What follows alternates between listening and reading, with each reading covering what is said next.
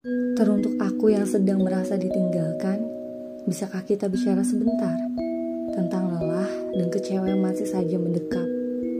Katanya, hidup tentang aku. Aku yang berjuang dan mestinya bersyukur.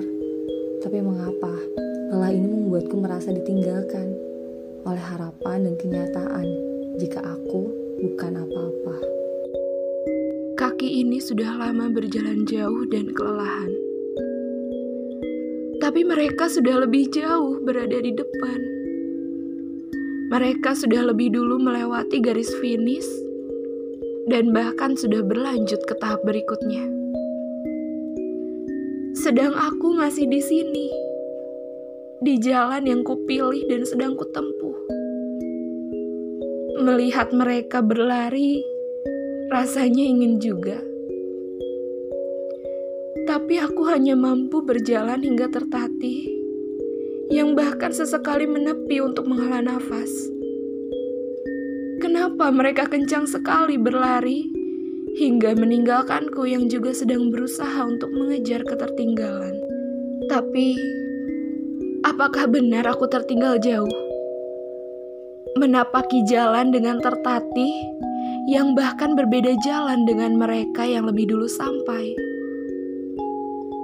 Pantas saja aku kelelahan, karena yang kujadikan patokan adalah keberhasilan orang lain.